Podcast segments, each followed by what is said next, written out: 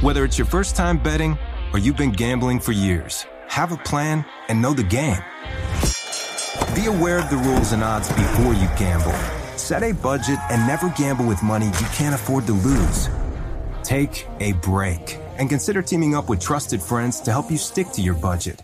Remember, if you or a loved one has a gambling problem, call 1 800 Gambler 24 7 or go to helpmygamblingproblem.org for free confidential services. Ready to celebrate International Women's Day? M&M's and iHeart present Women Take the Mic, sharing empowering stories of women supporting and celebrating each other. And of course, there is a smooth and creamy companion for your listening pleasure, peanut butter M&Ms, because they're just another way to help treat yourself in situations where you deserve a little added delight, like listening to your favorite podcast. So savor the deliciousness of peanut butter M&Ms and spread some positivity. From breaking glass ceilings to dominating in sports and entertainment, women truly are unstoppable.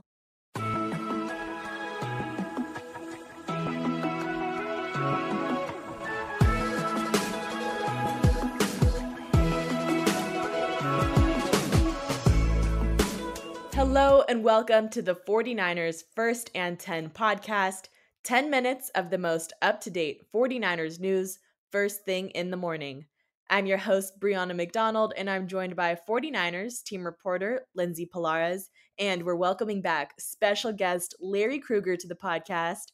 Larry, thanks for joining us. How's your Monday going? Oh, it's going fantastic, and um, I'm looking forward to talking Niners and Packers with you ladies. Exactly. So, faithful, all the details you've been waiting for are now set. The 49ers will face the seventh seeded Green Bay Packers in the divisional round this Saturday, January 20th at 5:15 p.m.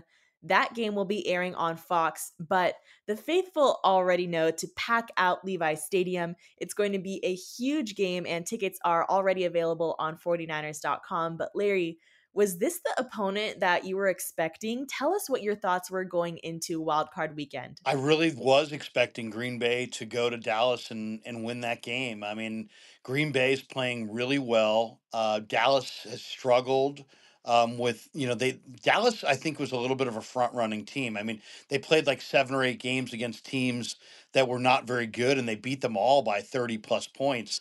But the Niners handled them as we all saw, and they struggled against some of the better teams on their schedule. And Green Bay has got a great young quarterback in Jordan Love, and their general manager has done an amazing job at surrounding him in the last two drafts with a lot of really, really young weapons. And the scary thing about the Packers is they're so young that they don't even, they're almost like impervious to pressure because they don't they don't feel it. They're so young, they're so much ahead of schedule that they're just out there playing ball and they're not worried about any of the pressure and it's it's clearly evident. And with the opponent now set, it's very interesting because NFL history is very circular. There's now a renewal of a playoff rivalry. Lindsay, what were your first thoughts when you saw that Green Bay was going to be the Niners' first opponent in their postseason run. Yeah, so this was obviously the first NFC matchup of Super Wildcard weekend, and you'd look at both opponents, so the Packers or the Cowboys. Obviously, the Cowboys were not an opponent that the 49ers would see in the divisional round, but just both of those teams had a ton of history with the 49ers. And when you look back um, specifically at the Packers, lots of recent history. Um, and the 49ers have won the last four playoff meetings uh, over Green Bay.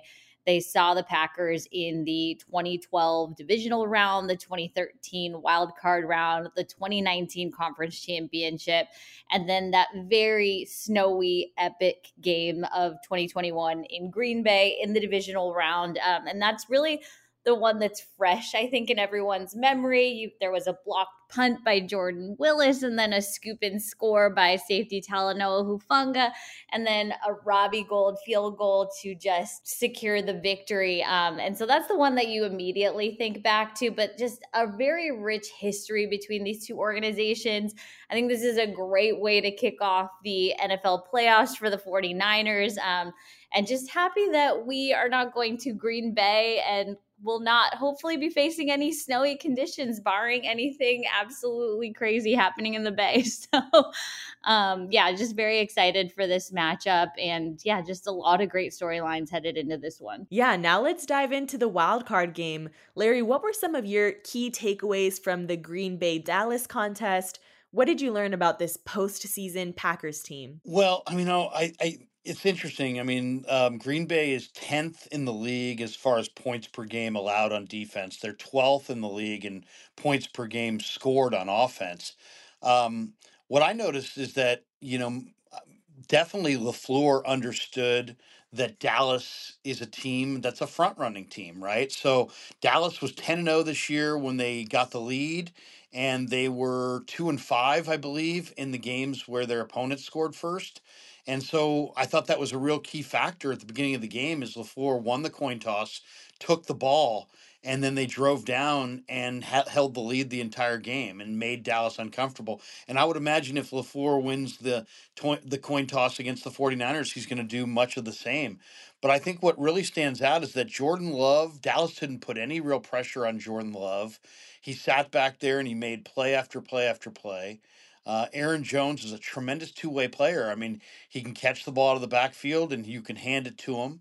And then offensively, you know, it's they've got two starting caliber tight ends in Tucker Kraft and Luke Musgrave, and a bunch of young receivers that all have confidence. Dontayvion Wicks is really hot late in the year. Doubs had a great game this week. Jayden Reed had a huge game the week prior. So they just have depth of weapons and the four young 49er defensive backs, I think, are going to be hugely challenged in this next game. Yeah, Lindsay, what were some of your notes after watching this Green Bay Dallas wildcard game? Yeah, I mean, I think just to highlight Jordan Love a little bit further, uh, the 49ers are absolutely going to have to be on their defensive assignments. He has just continued to heat up as the playoff as the end of the regular season really went on um, the packers fell to three and six after their loss to the pittsburgh steelers. And then in those following eight games jordan love had a passer rating above a hundred. He's just just continued to get better week after week. And you can see him just completing amazing throws. He's got a lot of arm talent. He's great over the middle. He's great when facing pressure. He can scramble and then make plays. Um, so really, it's just going to have to take everyone doing their job, doing what the 49ers do best um, in order to make sure that he doesn't have another really big day like he did against the Cowboys. And with how the schedule plays out, the 49ers are set to play their first playoff game this Saturday, and their number one seeding could play a big factor in this contest, especially when it comes to rest with the combination of the Niners getting a first round bye and the Packers having to A, quickly recover, and B, travel to the West Coast. Lindsay, how much will rest be a factor in this contest and how could the Niners benefit? You know, I think for the 49ers, the rest was so important just because of the very lengthy injury list that they had by the time the regular season was over. I think one of the most significant returns uh, was seeing that defensive lineman Arik Armstead rejoin practice um, for the first time during the bye week since completing that week 13 win over the Philadelphia Eagles. He's someone that has, had, has added a ton to that interior of the defensive line when he was playing alongside Javon Hargrave. He's really big for the 49ers run defense. That's going to be really important when you've got a guy like Aaron Jones coming to town. Um, and so I think that's probably the biggest uh, gain for the 49ers if uh, Arik Armstead is able to be out there and healthy. And really, time was the only thing that could have helped that. And then you've got just a ton of other guys coming back from nicks and bruises from just an an 18 week season. Um, so interested to see which 49ers are back in practice, ready to go. Obviously, Christian McCaffrey should be back this week. He's been resting for a while. Obviously, another very significant person to have healthy. Um, but he did say in that week eight, in week 18 that had the week 18 stakes been a lot higher, he felt that he could have played, but Christian McCaffrey on rest, that's always a good thing. And Larry, it looks like this is going to be Brock Purdy's first game against the Packers.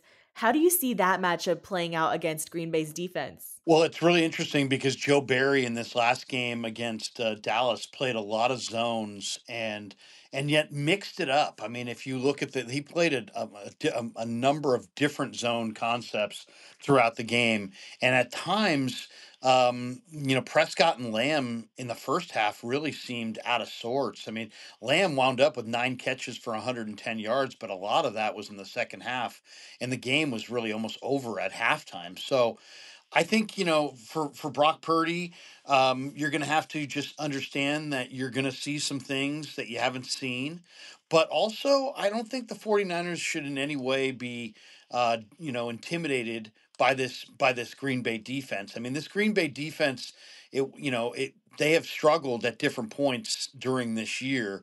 Um, they gave up 30 points to Carolina in Week 16, so it's not a, a defense that that you know should be able to dominate the 49ers. But um, Brock Purdy's got to take care of the football. I mean, when Brock doesn't turn it over, the 49ers are undefeated this year, and when Brock does turn it over, they're two and four. So him taking care of the football is really one of the key factors. Great. Well, that will do it for this episode. Thank you so much, Lindsay and Larry, for joining me in this update. Don't forget to follow First and 10 on Spotify and Apple Podcasts. Turn on the notifications so you're in the know when we post any breaking news updates. And thank you, Faithful, for tuning in.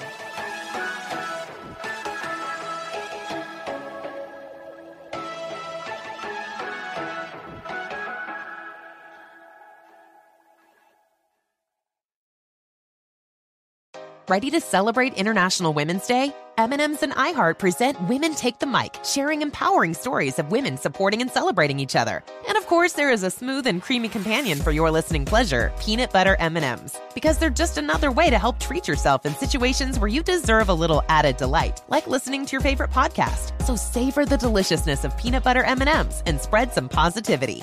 From breaking glass ceilings to dominating in sports and entertainment, women truly are unstoppable. Whether it's your first time betting or you've been gambling for years, have a plan and know the game. Be aware of the rules and odds before you gamble. Set a budget and never gamble with money you can't afford to lose. Take a break and consider teaming up with trusted friends to help you stick to your budget. Remember, if you or a loved one has a gambling problem, call 1 800 Gambler 24 7 or go to helpmygamblingproblem.org for free confidential services.